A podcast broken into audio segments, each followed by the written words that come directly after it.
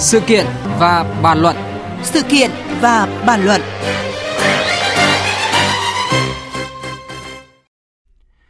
Thưa quý vị và các bạn, trong khi tín dụng đen theo hình thức cho vay trực tiếp đang càn quét nhiều vùng quê chưa được kiểm soát hiệu quả, thì thời gian gần đây với sự phát triển của công nghệ đã nở rộ loại hình tín dụng đen mới cho vay trực tuyến qua mạng internet. Chỉ cần một chiếc điện thoại thông minh, mọi người có nhu cầu vay tiền có thể tải app ứng dụng về và được giải ngân trong vòng vài phút mà không phải cần cầm cố tài sản nào. Khi đã vay được tiền thì cũng chính là lúc con nợ sập bẫy với lãi suất lên tới cả nghìn phần trăm một năm và gánh chịu nhiều hậu quả khác nữa. Hậu quả đó là gì và vì sao tín dụng đen online lại nở rộ, hoạt động công khai đến như vậy? Trách nhiệm của cơ quan quản lý và các nhà công nghệ ra sao? Mục sự kiện và bàn luận ngay sau đây, biên tập viên tranh trường có cuộc trao đổi với luật sư Nguyễn Thế Truyền, công ty luật hợp danh Thiên Thanh sẽ bàn về nội dung này. Mời quý vị và các bạn cùng nghe.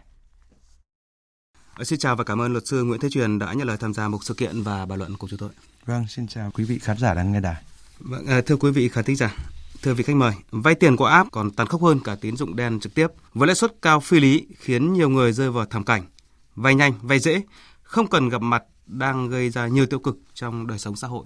Đăng ký 2 triệu thì số tiền nó chuyển khoản cho mình là 1 triệu tư. 600 ngàn đó nó sẽ nói là phí hồ sơ và thời hạn trả chỉ 7 ngày chứ không phải là 30 ngày như lúc đầu khủng bố điện thoại của em thì 30 40 cuộc điện thoại một ngày mở điện thoại ra đỏ lừ sau đó là họ liên hệ với cả tất cả người thân trong gia đình của em bố mẹ chồng rồi đến bố mẹ đẻ rồi đến chồng em Em không hề vay của những cái bọn tín dụng đấy. Nhưng là bao nhiêu người số gọi đến bảo là em trả nợ hàng mấy chục triệu. Đe dọa mạng sống của mẹ con em ấy. Vâng, thủ tục vay đơn giản Chỉ cần tải app trên điện thoại thông minh à, Cung cấp chứng minh thư, danh bạ điện thoại cho người cho vay. Người vay dễ dàng vay được cả chục triệu thậm chí là cả trăm triệu đồng. Nhưng hệ lụy thì như quý vị vừa nghe những nạn nhân. Họ chịu lãi suất cắt cổ lên tới cả nghìn phần trăm một năm Bị khủng bố điện thoại suốt ngày đêm khi không trả nợ đúng hạn. Thậm chí người không vay cũng bị gọi điện nhắn tin khủng bố.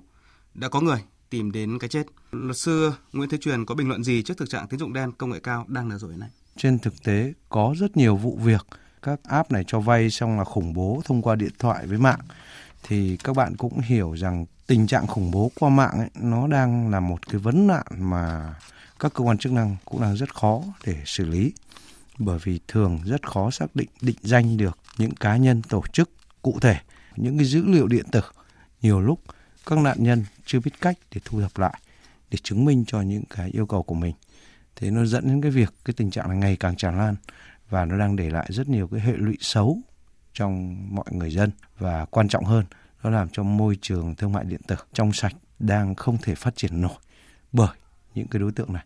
Và thời gian qua thì ừ, công an các địa phương cũng đã triệt phá nhiều đường dây tín dụng đen qua app. Có đường dây với số lượng khách hàng lên tới cả nghìn người. Kẻ cầm đầu có thể là người trong nước và có cả người nước ngoài, cụ thể là người Trung Quốc với nhiều thủ đoạn đa dạng. Thì thực tế này cho thấy điều gì? Theo như chúng tôi tìm hiểu thì à, đầu tiên cái mô hình này nó đang được à, áp dụng khá mạnh ở Trung Quốc và sau đó đã bị chính quyền và pháp luật Trung Quốc dẹp một cách rất chi quyết liệt vào năm 2018-19. Sau đó gần như những đối tượng này thì chuyển sang các nước láng giềng bên cạnh bao gồm trong đó có cả Việt Nam, Campuchia, Singapore, Indonesia, Malaysia. Và ở Việt Nam ta thì đang thấy cái hệ lụy đấy cũng chỉ là một trong dự đoán bởi vì bản thân thực tế thì chưa có một thống kê cụ thể nào là có bao nhiêu app, bao nhiêu công ty, bao nhiêu tổ chức cá nhân là do chủ sở hữu người nước ngoài đứng đằng sau hay trực tiếp điều hành. Nhưng rõ ràng chúng ta đang nhìn thấy những cái chỉ dấu rất rõ ràng.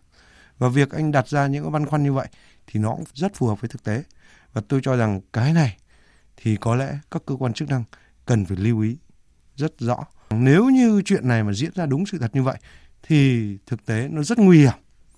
Bởi vì rõ ràng cái an ninh tiền tệ của chúng ta, nhất là trong khối mà liên quan đến an ninh xã hội, đặc biệt là với người dân nghèo, yếu thế, khó tiếp cận với các nguồn tài chính minh bạch qua những cái vụ việc vừa qua mà được phát lộ công an phát hiện ra cũng như là những các cái đường dây mà chưa bị phát lộ và nhiều người là nạn nhân thì cho thấy rằng là cần phải nhận diện sớm để mà chỉ có nhận diện được rõ thì mới có các cái giải pháp phòng ngừa được hiệu quả phải không thưa ông?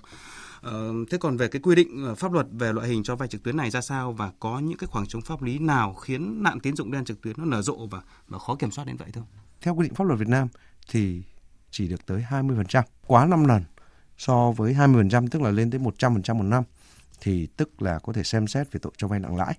Thế nên các đối tượng này họ đặt lãi suất trên dưới 20%.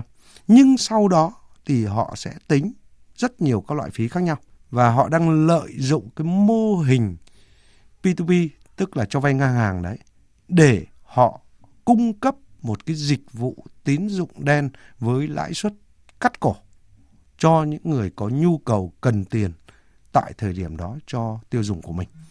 Còn quy định pháp luật thì nói luôn ở Việt Nam hiện tại chưa có bất kỳ một hành lang pháp lý nào cho cái mô hình cho vay ngang hàng như thế này. Đáng lo ngại là có cả những cái tổ chức đường dây núp dưới danh nghĩa là công ty tài chính, tư vấn tài chính để mà lừa người tiêu dùng vào qua mặt cơ quan chức năng. Cái này mới đáng lo ngại. Đấy chính là cái câu chuyện nó đang nhập nhèm giữa việc hoạt động của công ty tài chính với lại cái hoạt động cho vay ngang hàng mà trên thực tế người dân và bất kỳ ai cũng đều có thể chỉ mặt để điểm tên rằng đây là tổ chức cho vay tín dụng đen thuộc dạng lãi suất cắt cổ. Vậy thì từ cái thực tế của xã hội đó thì chúng ta cần phải có những cái hành lang pháp lý tốt hơn để kiểm soát được những cái đối tượng khi nó đang biến tướng cái hình thức cho vay ngang hàng, hay là hình thức kinh doanh của các tổ chức tài chính, hay là của các tổ chức tư vấn tài chính đã được cấp phép. Câu chuyện này thì có lẽ lỗi phần lớn nhất theo tôi không tránh khỏi đó là các cơ quan quản lý chức năng. Khi thiếu sự phối hợp đồng bộ, chúng ta đang cố gắng mở cửa thực hiện theo cách tiền đăng hậu kiểm, tức là sẵn sàng cung cấp cho việc đăng ký nọ kia. Nhưng việc kiểm tra giám sát sau đó hầu như đang bị buông lỏng và thậm chí nếu có thì rất hình thức, đi đâu chống rong cò cờ mở và mở theo chiến dịch. Và cuối cùng hệ lụy của nó là gì? Chế tài không nghiêm và thiếu một cái hình thức triệt để quản trị để kiểm soát. Vậy thì với vô vàn những cái khó khăn như vậy mà trong khi đó dịch vụ tín dụng đen này nó nở rộ từng ngày từng giờ và nó đang gây ra bất ổn cho rất là nhiều người và thậm chí là cho xã hội nữa. Với cái cấp độ càng ngày càng mạnh hơn thì theo quan sát của ông thì đâu là những cái giải pháp cần phải thực hiện ngay để mà kiểm soát được cái tình trạng này? Giải pháp thì có lẽ chúng ta nên chia ra hai vấn đề. Vấn đề thứ nhất là đối với người dân. Khi giao kết thì các bạn cố gắng tìm hiểu đầy đủ thông tin trước khi bạn chấp nhận. Nếu như bất kỳ app nào hoặc là phần mềm nào hoặc công ty nào đưa ra những điều kiện mập mờ, tôi mong và khuyến nghị với các bạn rằng lên từ chối ngay việc giao dịch với bất kể các app như vậy. Đối với các cơ quan chức năng quản lý cần phải sớm có sự phối hợp giữa Bộ Thông tin Truyền thông, Ngân hàng Nhà nước và Bộ Tài chính cũng như Bộ Công an để sớm ra được một cái thông tư liên tịch. Đây là văn bản pháp luật, quy phạm pháp luật mà có thể được xây dựng một cách nhanh nhất, bảo đảm đáp ứng được cái tình hình khẩn cấp hiện nay. Trong cái mùa dịch này thì rất nhiều công nhân, học sinh, sinh viên có nhu cầu cần vay nhưng họ không biết địa chỉ ở đâu. Và cuối cùng là phải đưa ra được cái chế tài xử lý cũng như sự phối hợp một cách nhịp nhàng giữa các cơ quan chức năng trong việc quản lý, tránh trường hợp người dân khi bị mất tiền bị mất niềm tin mà không biết bấu víu vào đâu để tìm lại được công lý cho mình. Vâng. À, một lần nữa xin cảm ơn luật sư Nguyễn Thế Truyền, công ty luật hợp danh Thiên Thanh với phần bàn luận vừa rồi.